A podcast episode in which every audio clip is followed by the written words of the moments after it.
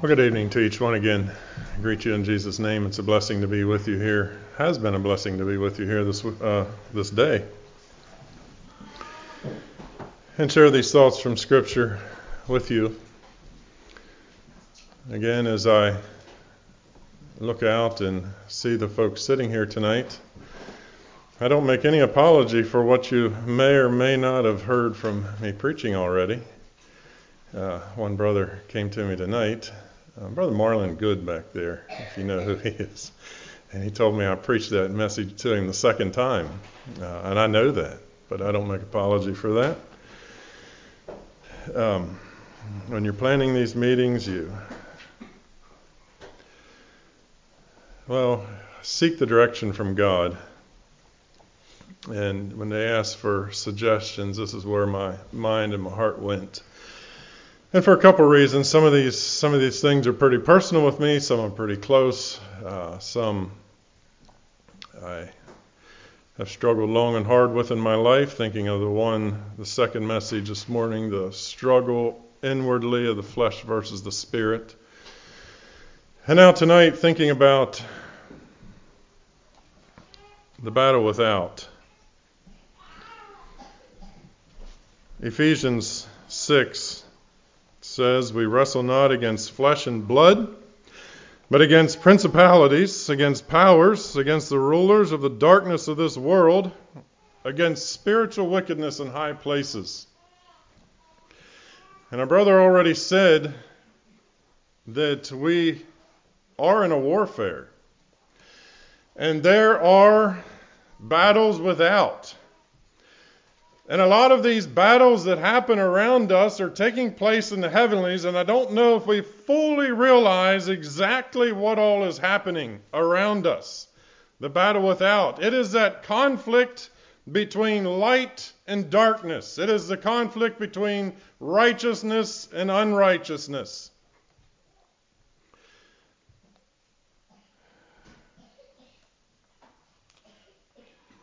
I was thinking this afternoon about that verse in one of the Gospels where the disciples went out and they came back, it says, it says, rejoicing that even the devils are subject unto us. And Jesus said, Rejoice not that the devils are subject unto you, but rejoice because your names are written in heaven. And so I was thinking about that verse and thinking about some of these stories that I have listed here at the beginning.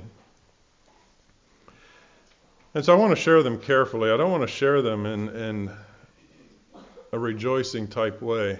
I share them because they helped to lay a foundation for what we're looking at tonight.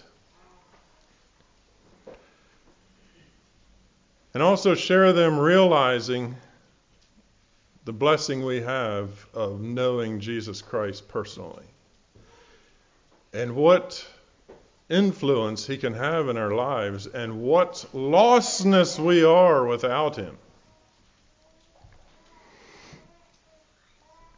You all know Charles Heatwell, probably most of you, some of you anyway. Some of you visitors may not. He was the director of the LA street meetings for quite a few years. I don't know how long his time spanned during his time there, but someone asked him on one of the last years he was director. In all the years that you've been coming to LA and you've been involved in street evangelism, what have you seen changed in society and culture on the streets? He said, One of the biggest things I see is a greater distance between right and wrong, between light and darkness, between good and evil. Uh, there's a larger and larger gulf being fixed and spanning there, and that's been at least 15, 17 years ago, probably. And so, can you imagine how much more the separation these days between light and darkness. I was involved in the first group in LA that went into the section of Hollywood. Uh, we we had a larger group, and we were trying to find different places to go in LA where we could hand out literature and sing. And someone suggested the area of Hollywood, going there. And so Brother Charles sent a group of us there, myself included. And we went there. We walked up into Hollywood, and I don't know if you're familiar with it or not, but they call what they call the Walk of Fame. And as you're walking up the street, there's those stars in the sidewalk, and they all have the names of these famous people uh, listed there. And we walked up through that and we found a spot that we thought would be a good place to sing and to start handing out literature. So we started doing that. And we weren't there very long, and someone in patrol came around and said, You're not allowed to be here. Okay, we understand that. Well, what do we need to be able to be here? Well, you need a permit to be able to sing and to hand out literature here. Well, where do we get our permit? It's down the street about a block. So we went down the street and we, we, we inquired about having a permit so we could sing, hand out literature. And they asked what we were doing. We told them that we were Christians, we were presenting the gospel of Jesus Christ, we were singing. And they said, Well, here in Hollywood, uh, we, we allow nothing religious to happen. Uh, but they were nice enough to say, now if you go out of this here area and down the street a little ways, that's public property and you can do whatever you want to there. So that's what we did. I want you to remember that nothing religious.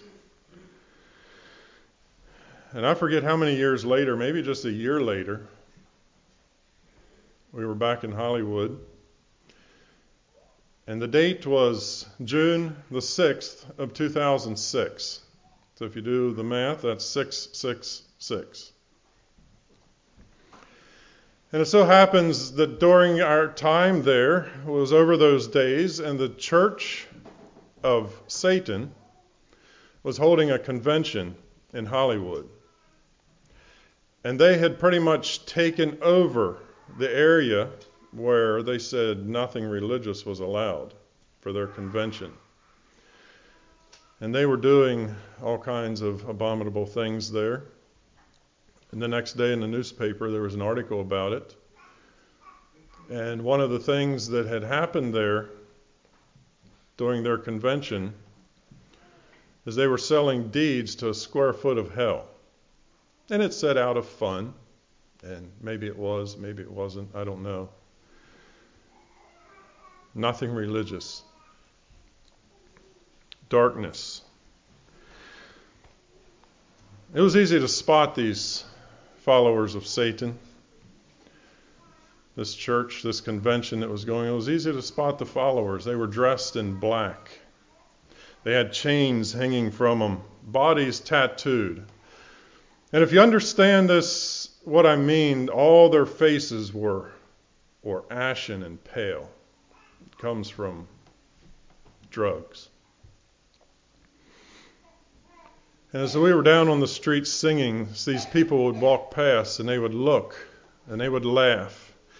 And they would say, When you're done your chanting, when you're done your incantations, come up and join us in the bar for something to drink.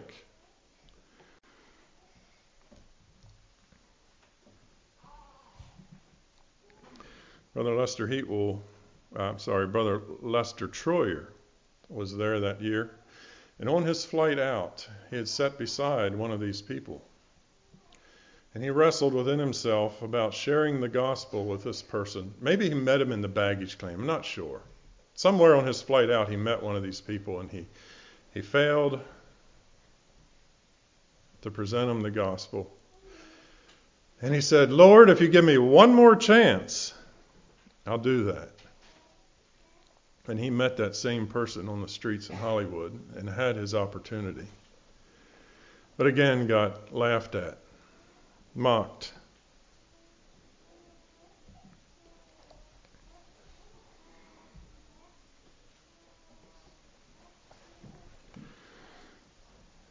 I have memories of the street meetings of people walking by the group. Some of you know this, you've been there, walking by the group, and folks will blatantly, out loud, hail the name of Satan. And one day there was a man walking past the group, and about 15 feet on this side, he threw back his head and he started to just what I call roar all the way past the group till he's about 15 feet on this side. A scream.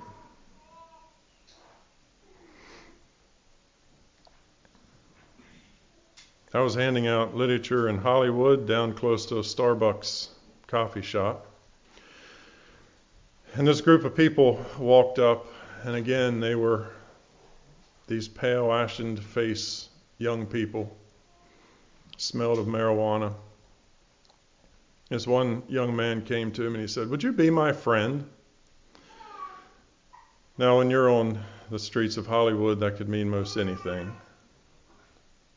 But I said, Well, I would be glad to be your friend, but the friend you really need is Jesus Christ.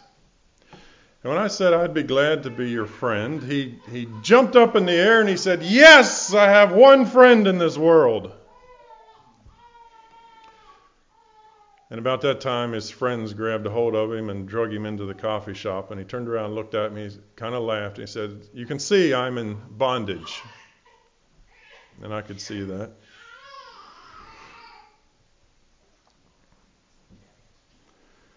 There in Hollywood is a is a place called the Chinese Theater.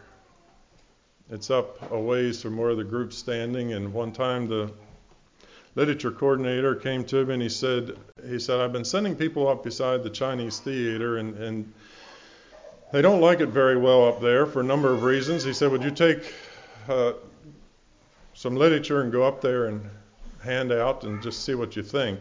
And I made a mistake. I should have taken somebody with me. I went by myself walked up there and stood outside this Chinese theater. And it was a place you can almost feel. Oh, by the way, this Chinese theater is where the Church of Satan held their convention years earlier. There was a place there where you could almost feel the oppression and the darkness. And I remember standing there by myself with my little handful of tracks and CDs. And I prayed and I said, God, would you just radiate enough light out of my life that somebody would accept the gospel message? And I stood there for 15 or 20 minutes, person after person, presenting the gospel message, and nothing, nothing. Maybe one person, I'm not sure, but very little.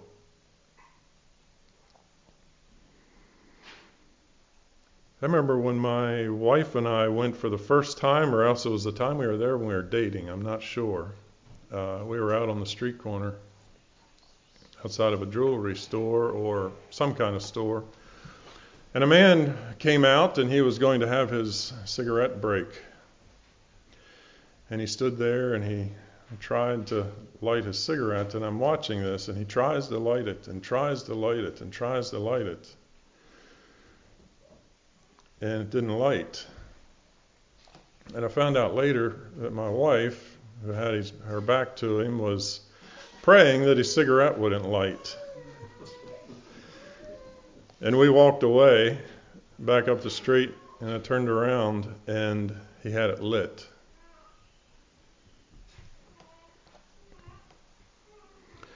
The very first time on my streets of Broadway, uh, right before I left to go to LA, had a little accident at work and had a big old brush burn on the side of my face. And it was scarred pretty ugly. And this man walked up to me and he said, uh, If you give me a couple cents, he said, I'll remove that scar from your face. And this man had been sneaking around. Uh, he had caused the group a little bit of trouble.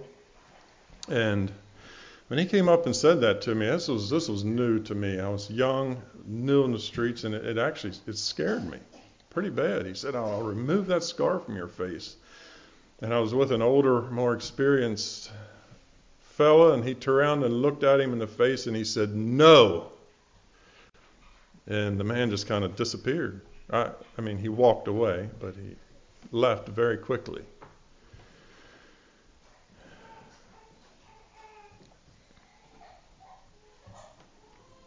And I don't tell you those things because I'm trying to lift up our group or our work or anything like that, but I tell you that because I want you to get a small picture of the battle that is without, the conflict between light and darkness. And it's a battle that is real. It's a conflict that is real. It's a battle that rages in the heavenlies, and I wonder what is our responsibility as Christians in the midst of all that darkness? What is our responsibility? Do we carry any responsibility? The very God who said, Let there be light, couldn't He let a light shine in darkness that would totally obliterate all the darkness? I believe He could. But He chose human vessels and that's you, and that's me. And so, what is our responsibility? I was sitting at my desk a number of months ago, it's probably been a year or more ago now, and I got a text message from a fellow minister from one of our churches. And he said, There's someone from the community that has been attending our church for a few services. He said, Please pray for the man's salvation. He seems to be in an intense spiritual battle. And I asked myself, what is my responsibility to a man who is in an intense spiritual battle? Does our church have something to offer someone like that? Someone who is facing this battle between light and darkness, maybe in the middle. And I guess that's the burden of the message this evening. Ephesians 6 Finally, my brethren, be strong in the Lord and in the power of his might. Put on the whole armor of God that ye may be able to stand against the wiles of the devil. For we wrestle not against flesh and blood, but against principalities, against powers, against the rulers of the darkness of this world, against spiritual wickedness in high places. Wherefore, take unto you the whole armor of God, that ye may be able to withstand in the evil day, and having done all, to stand.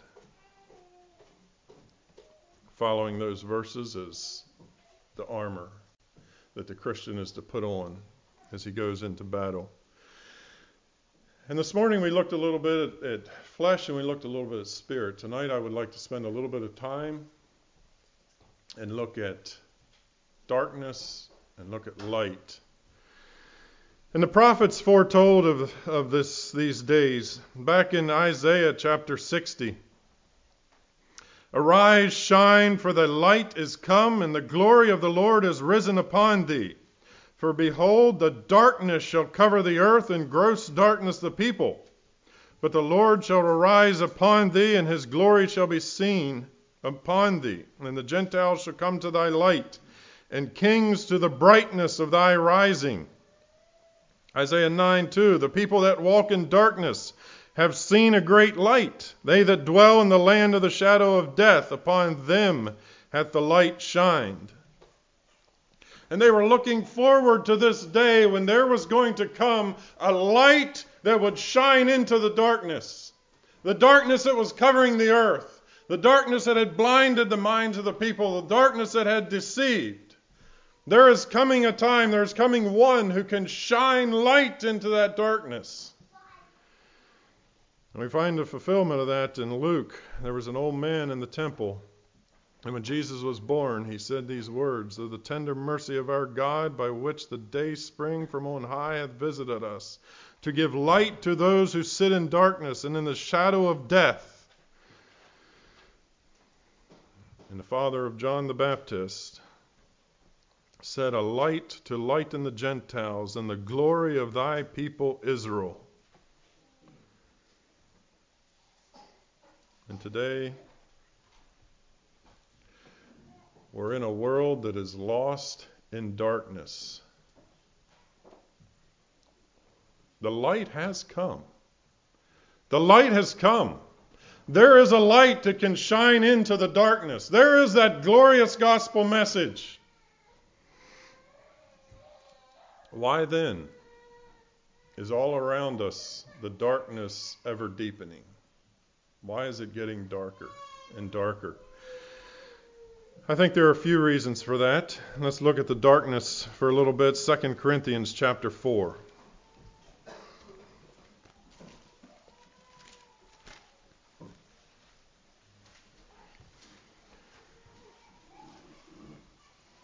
2 Corinthians chapter 4. Why is the darkness around us ever deepening?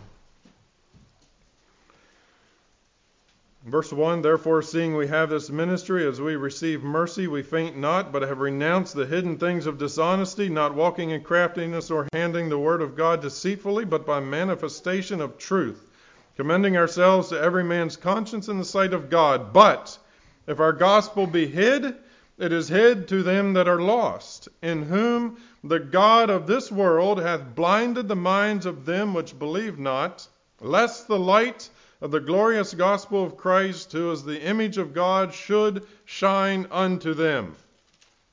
And so, this message of light, this revelation of light, is going out and if our message, if our light is hid, is hid to them that are lost, because there is one out there blinding the minds of its followers. Did you know that Satan also has a doctrine of nonconformity? Satan longs for his followers to not be conformed to the image of Jesus Christ, to that glorious gospel message. And so he blinds their minds. And so one of the reasons why the darkness around us is ever deepening is because Satan is blinding their minds. And the glorious gospel message is being stopped because he is a deceiver and he is a blinder.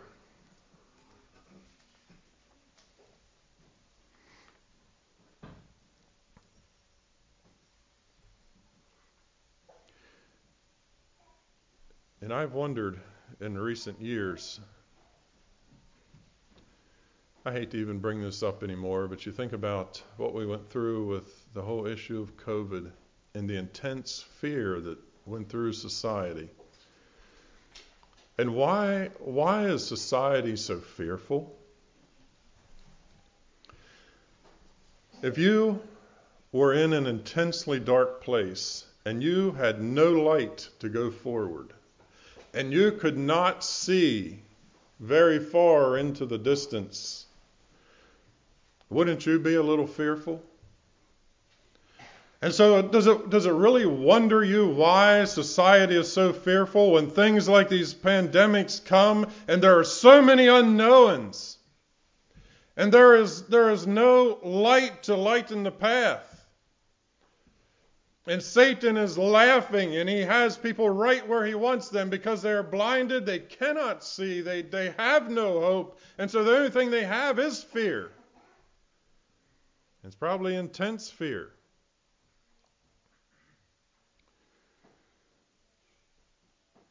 And they ask questions What's going to happen to this country? What's going to happen to me? What's my children finally going to have to see? I have to have answers. I want answers, but blinded, darkness, and fear.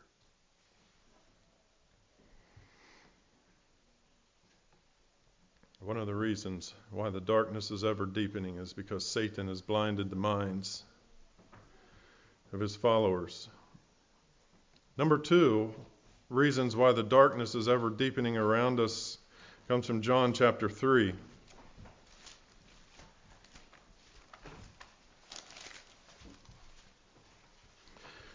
John chapter 3, verse 18. He that believeth on him is not condemned, but he that believeth not is con- condemned already, because he hath not believed in the name of the only begotten Son of God. And this is condemnation that light is come into the world, and men loved darkness rather than light because their deeds were evil.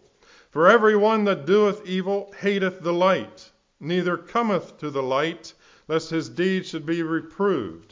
But he that doeth truth cometh to the light, that his deeds may be made manifest that they are wrought in God.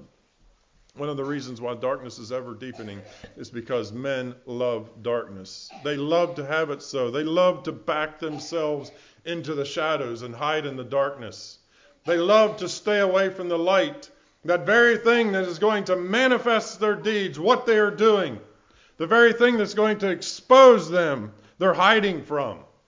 Hiding from the light hiding in the darkness, and they love to have it so. Another reason why the darkness around us is ever deepening. I took this from John chapter 1, and I hope I'm not doing injustice to Scripture here. But it comes closer to the burden of the message this evening. John chapter 1, verse 1. In the beginning was the Word, and the Word was with God, and the Word was God. The same was in the beginning with God. All things were made by him, and without him was not anything made that was made. In him was life, and the life was the light of men. And the light shineth in darkness, and the darkness comprehended it not. The darkness did not understand the light. Therefore, verse 6 there was a man sent from God whose name was John. The same came for a witness, to bear witness of the light, that all men through him might believe. One of the reasons why the darkness around us is ever deepening is because there are those that do not or cannot comprehend the light. Satan is desperately trying to blind their minds, and when the light is shining, they don't understand. They cannot comprehend And the same as God sent John to bear witness of that light, I think God has intended for Christians to bear witness of that light. So that when that light shines into darkness, those that are seeing the light can understand the light and can comprehend the light. But it's going to take Christians who understand the light to explain it, to live it, to show it, to be light themselves. So, where are the churches? You know, folks are, are looking for real spiritual life and light within a church. They're not looking for spiritually impotent churches. They're looking for churches that have something to offer. Is your church, is your community here? When they look at your church, can they see spiritual life flowing out of it? Can they see the light of Jesus Christ being exemplified by your life? Are they seeing that in your church? Are they seeing a church that is not blown around with every wind of doctrine? Are they seeing a church that has the light, that can see into the future, that knows where it's headed, that has hope? And leading a solid path, not one that is going all different directions, but knows where it is headed and doing it confidently? Are they comprehending the light? And it would be a sad commentary of the church if the light is shining in darkness and the darkness is not comprehending the light. So what then what then does the church have to offer?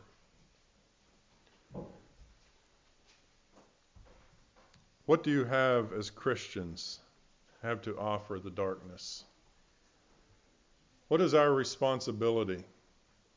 When we sense the war around us, the light, the battle between light and darkness,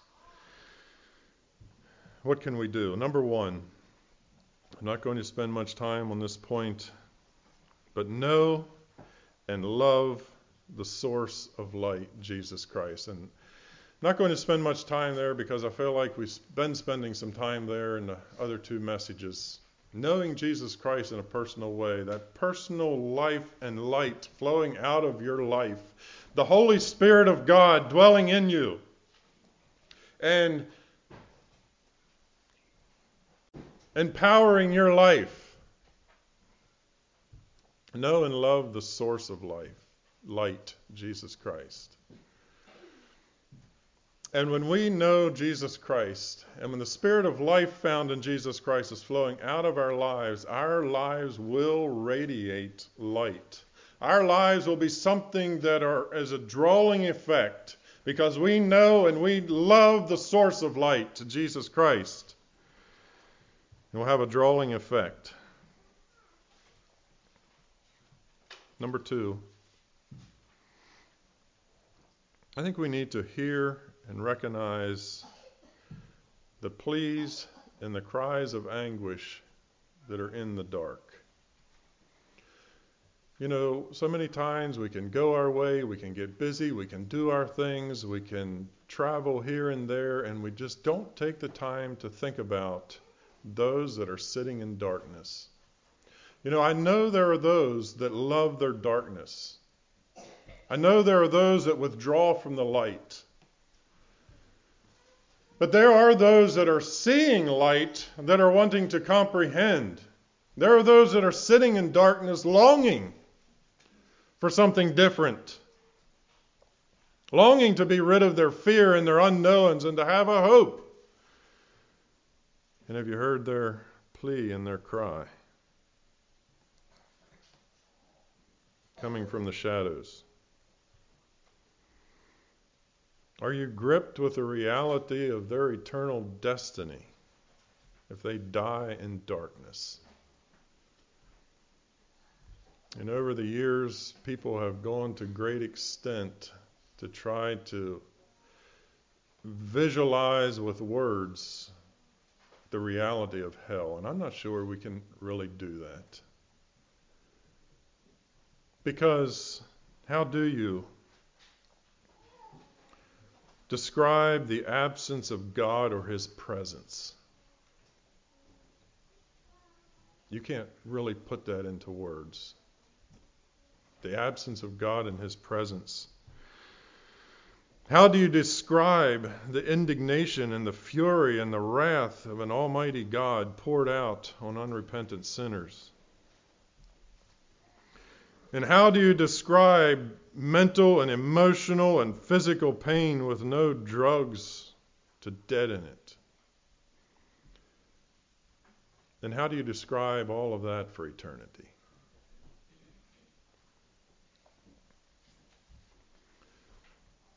I think the Bible is descriptive enough. Sometime you want to take the time, you can look through your scripture and you can read its descriptive language about the, the, the destination of the damned.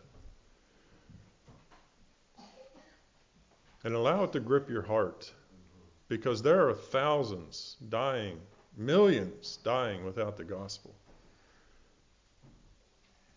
And do we have any responsibility for that? You're not going to save everyone. But do we live with that reality?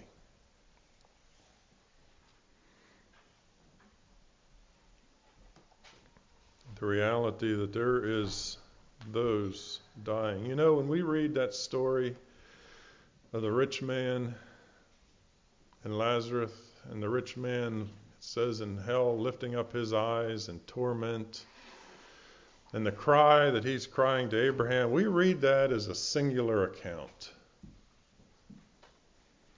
But it is an account that is repeating itself many, many, many times daily minutes, every second. It's a story that's repeating itself. It's not just one account from long ago. Millions. And as Christians, when we've been there 10,000 years, bright shining as the sun, and we've no less praise to, days to sing God's praise than when we first begun, our heart thrills with that thought. But there are those who have died in darkness. And they have no less days than when they first begun to experience the wrath of Almighty God. Wrath to come. And that's has to grip our hearts as we think about those that are sitting in darkness. Or life will just go on. And we will go about our ways and we won't think about the people around us that are sitting in darkness. All scenes of life, we can find this. You could go many places in this world tonight, and you could find you could find a young lady crying in her pillow because she just allowed the life of her unborn child to be taken from her, and now the guilt, and now the shame, and now the misery. Do you hear those cries from the darkness? In the back alleys of our cities, men, women huddled in agony as their bodies are craving the next fix.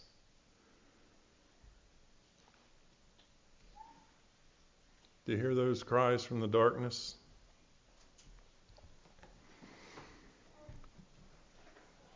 corporate America is getting bigger and it's getting larger, and we're, we have more and more billionaire CEOs. And they're worth billions. They sit surrounded in luxury. But I wonder if at night they don't sit with their head in their hands and long for something that they don't even know what. Every day they're driven for innovation and excellence. And I wonder if every night's not the reality of emptiness and despair.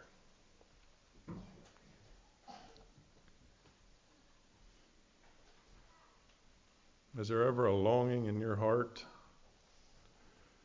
for that kind of position? Maybe there should be a longing in your heart to hear the cries that come from that darkness. And maybe 35,000 feet in the air, there's flying a private jet. And there's a celebrity or a politician on that jet. And now they're away from the public eye and they're trying to relax. But that one tormenting thought keeps going through their mind. What if the public finds out? What if the public finds out? My image is ruined. What if the public finds out? all around us, there's cries from the darkness. Do you hear them? And we could find this anguish, we could find these cries in all scenes of life. I just mentioned a few. But they're there. And they're what, that song we sing sometimes millions are dying without the gospel. All scenes of life. And if we're going to be engaged in this battle, we're going to have to understand those cries. Number three, we need to recognize that we, I, you, are ambassadors of the light. 2 Corinthians chapter 5.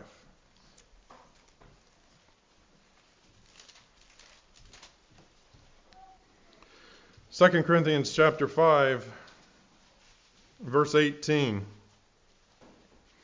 All things are of God who hath reconciled us to himself by Jesus Christ and hath given to us the ministry of reconciliation to wit that God was in Christ reconciling the world unto himself not imputing their trespasses unto them and hath committed unto us the word of reconciliation. Now then we are ambassadors for Christ as though God did beseech you by us, we pray you in Christ's stead, be ye reconciled to God. You are an ambassador of the light. Jesus, in John chapter 8, said, I am the light of the world. He that followeth me shall not walk in darkness, but shall have the light of life. As long as I am in the world, I am the light of the world. I am come a light into the world that whosoever believeth on me, sh- excuse me, should not abide in darkness. Jesus is the light. As long as I am in the world, I am the light of the world. But now Jesus is not in the world in a physical way. Who is the light of the world? Matthew chapter 5. Ye are the light of the world. A city that is set on the hill cannot be hid.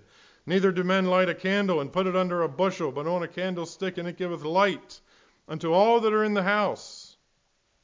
Let your light so shine before men that they may see your good works and glorify your Father which is in heaven.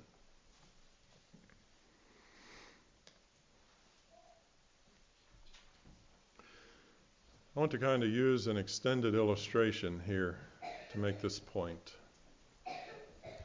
Now, it's easier to make this point because it's dark outside.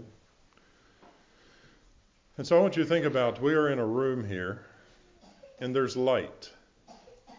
But think about it in a, in a spiritual light. These lights are off, but this room is lit and glowing. Why is this room lit and glowing?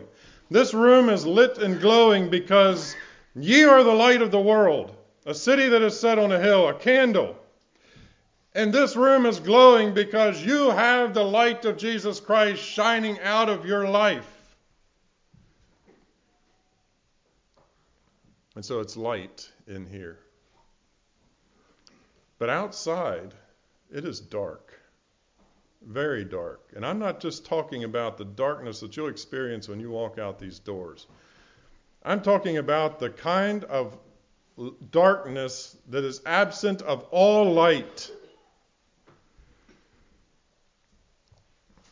I don't know if we can close to experience darkness you could feel. Remember the plagues of Egypt when the darkness fell? It says they could feel the darkness. And I don't think they could hardly rise out of their beds because of the darkness so intense. Now, I was in a very dark room one time. It was in a basement of a house. It was uh, in the back at the back of a hall and in that room, there were no windows. And I lay down in that bed at night, and the light went out, and it was dark. You know, it was kind of amusing to me because, you know, I took my hand and I put it right here in front of my face. It went like that, and you couldn't see it. It was dark. I can't really say you could feel the darkness, but it was dark. And one night I had my computer running in the room there, and my computer has a little pinprick of a light on it that says it's on. And that little light just made that whole room glow just a little bit. Just that one little light. But we're talking about a darkness. When I say it's dark outside, I'm talking about a darkness that is darker than that, a darkness that can be felt, very dark, so dark that you do not want to walk out there because it is dark. In here is light. And there are those out there that are sitting in that darkness and they're looking to this building and they're seeing a light and they're seeing light flowing out the windows. And they're wondering, it's so dark out here. Where is that light coming from and what does it mean? And so they carefully make their way from the darkness toward the light. And they come into your church building. And it's light and they can see. And maybe they sit in the back of the church and they're taking in this light. And the service is over, and the Christians leave. And now they're sitting all alone, and in this building again, it's very dark in here. And maybe because it's dark, they sit there till the following week when the Christians come back. And now they're starting to realize, they're starting to put something together. This building is not light because of something that's in the building. This building is light because of the people that are in it. They make that connection. And so they maybe they start having a conversation with you about your life. What brings this light? Why do you people have light and we're sitting in darkness? And maybe through that conversation you invite them back to your house. And they go back to your house and they experience light there. And so now they know that wherever these Christians are, there is light.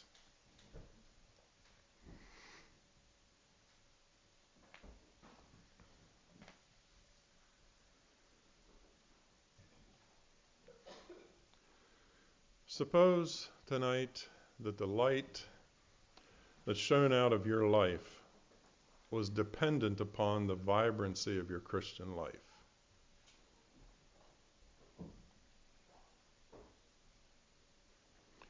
Suppose the only way to brighten that light would be to feed the spirit part of our life, like we talked about this morning.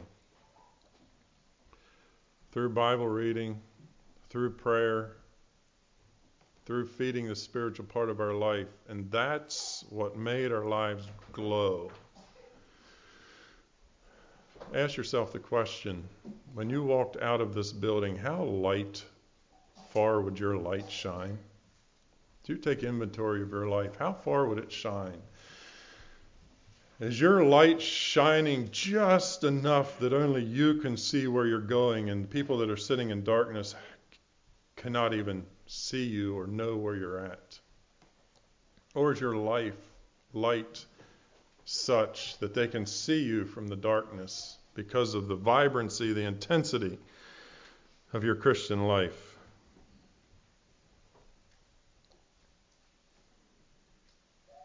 It's a question that you have to answer for yourself. I can't answer that. And I have to answer it for myself. And sometimes I wonder, when I ask myself the question, what do I have to offer to the darkness? I am an ambassador of light. I can offer light and hope, but my light has to be shining, has to be vibrant. Number four, what can we give to the darkness? Recognize we need to recognize that we are, this is a battle. This is not something to be taken lightly. I read the verse out of Ephesians. We wrestle not against flesh and blood, but against principalities, against powers, against the rulers of the darkness of this world, against spiritual wickedness in high places. So we have to ask the question if we are not wrestling against flesh and blood, against real physical people, then with what are we wrestling?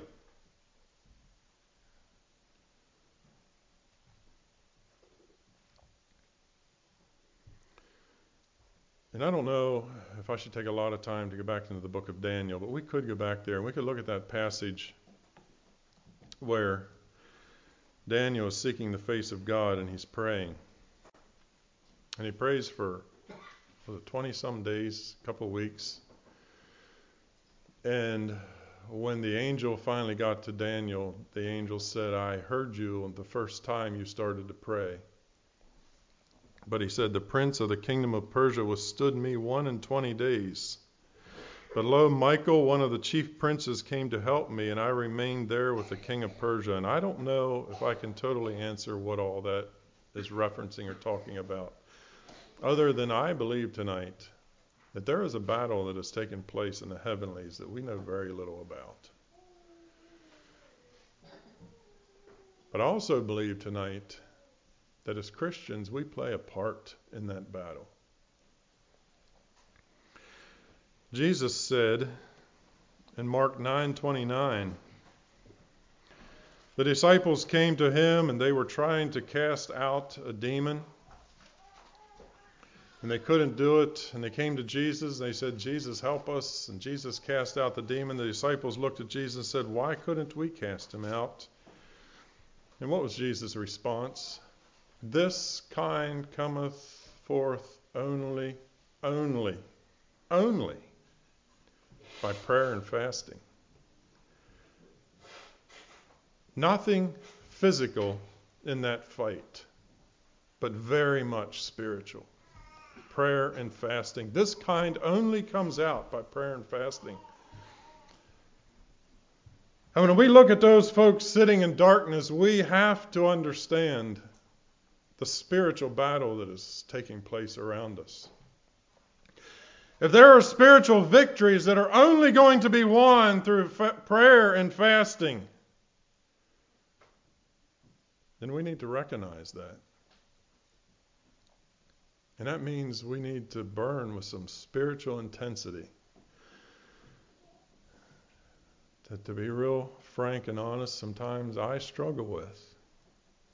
And I wonder are there spiritual battles that are being lost because of my lack of fervency? Some of you may know who I'm talking about, but there was a sister who was praying for a wayward brother. And she was, I think she dedicated once or twice a week to prayer and fasting for her wayward brother. And prayed for him for years, I believe it was. Prayer and fasting. And today, that wayward brother is a bishop in a Mennonite church. This kind comes forth only by prayer and fasting.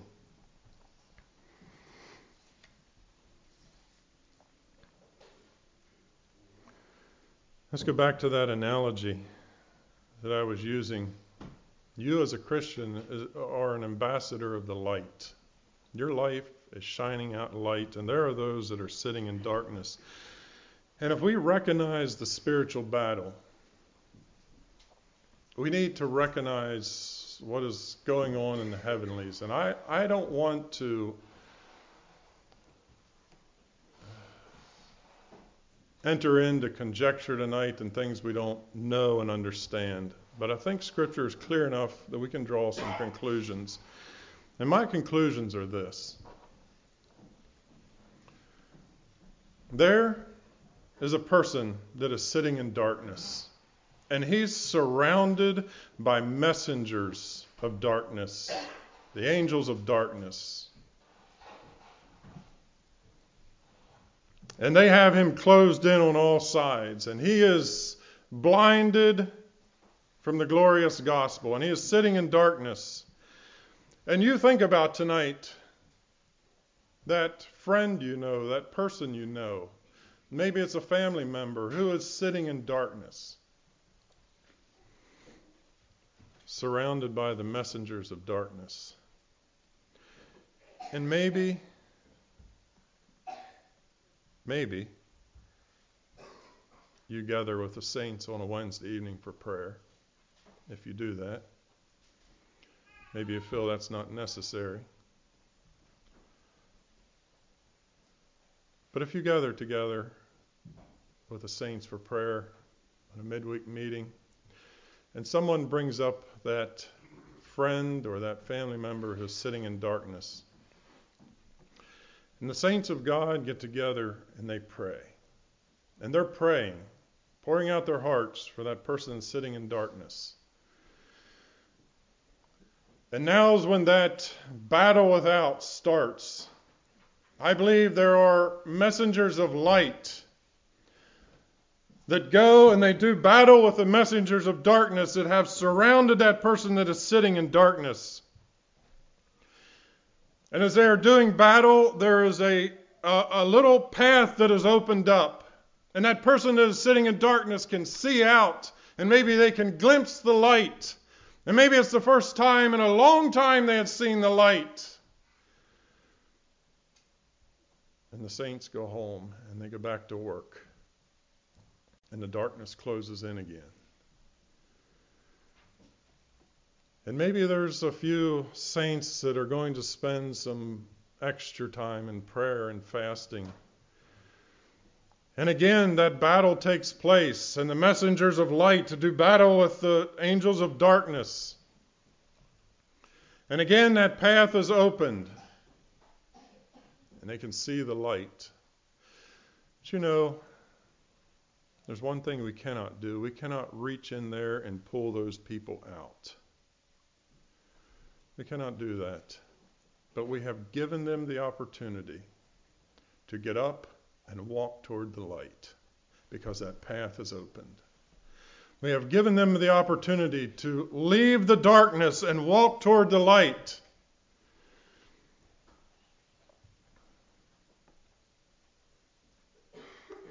It's a battle. And I wonder if when we walk out and our light is shining, if the messengers of darkness don't try to surround us and close in our light and hide our light from the people that might see. I know, I know the messengers of darkness try to corrupt your light as angels of light. That's scriptural. And I know they try to deceive with false lights.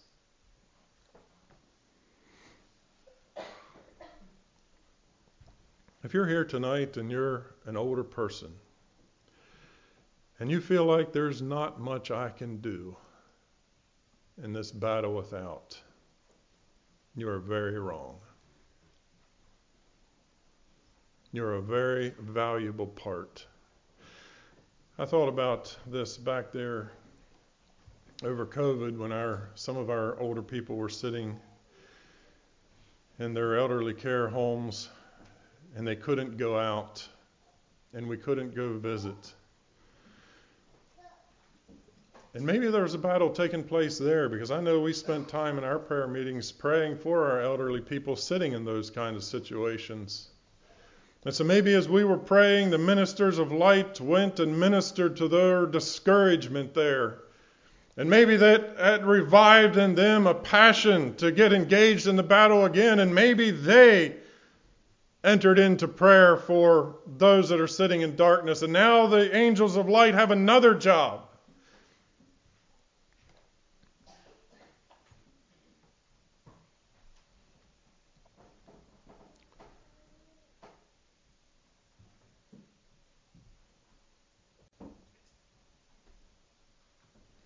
My son reminded me that I didn't finish a story from this morning.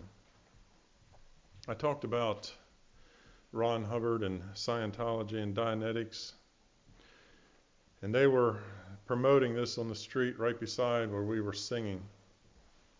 And one of the things that they, they do in promotion of this whole thing is they they sit down, they call it a stress test.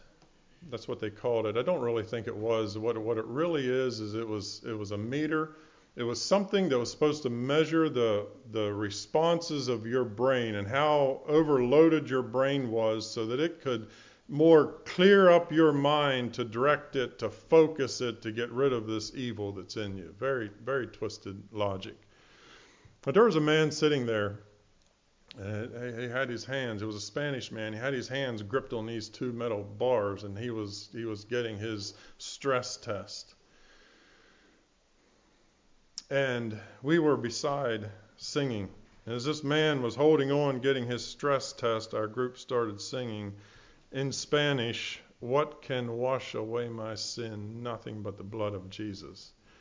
And this man, he's there holding and he hears the song start and resonates with him in Spanish, and he looks over at the group. And all of a sudden, he gets this big smile on his face, and he starts to sing along. And I just had to wonder what that meter would have been registering about that time. The glorious gospel message of Jesus Christ is going out, and you and I play a vital part in it. And there is a battle. And I hope tonight that you have been revived in your heart a little bit more to engage in the battle that is taking place around us and to burn in a fervency in your spiritual life that can engage in that battle and be part of it. Over our last election, one of the key phrases that I kept hearing being uh, throughout from both sides was that we are in a battle for the soul of our nation. Well, the battle for the soul of a nation will not be won by the greatest politician, It will not be won by the loudest voice. It will not be won by the greatest argument. The battle for the soul of our nation will only be won when there are those that see the glorious gospel message of Jesus Christ and respond to that. God bless you tonight. And I'll turn it back over to our local ministry.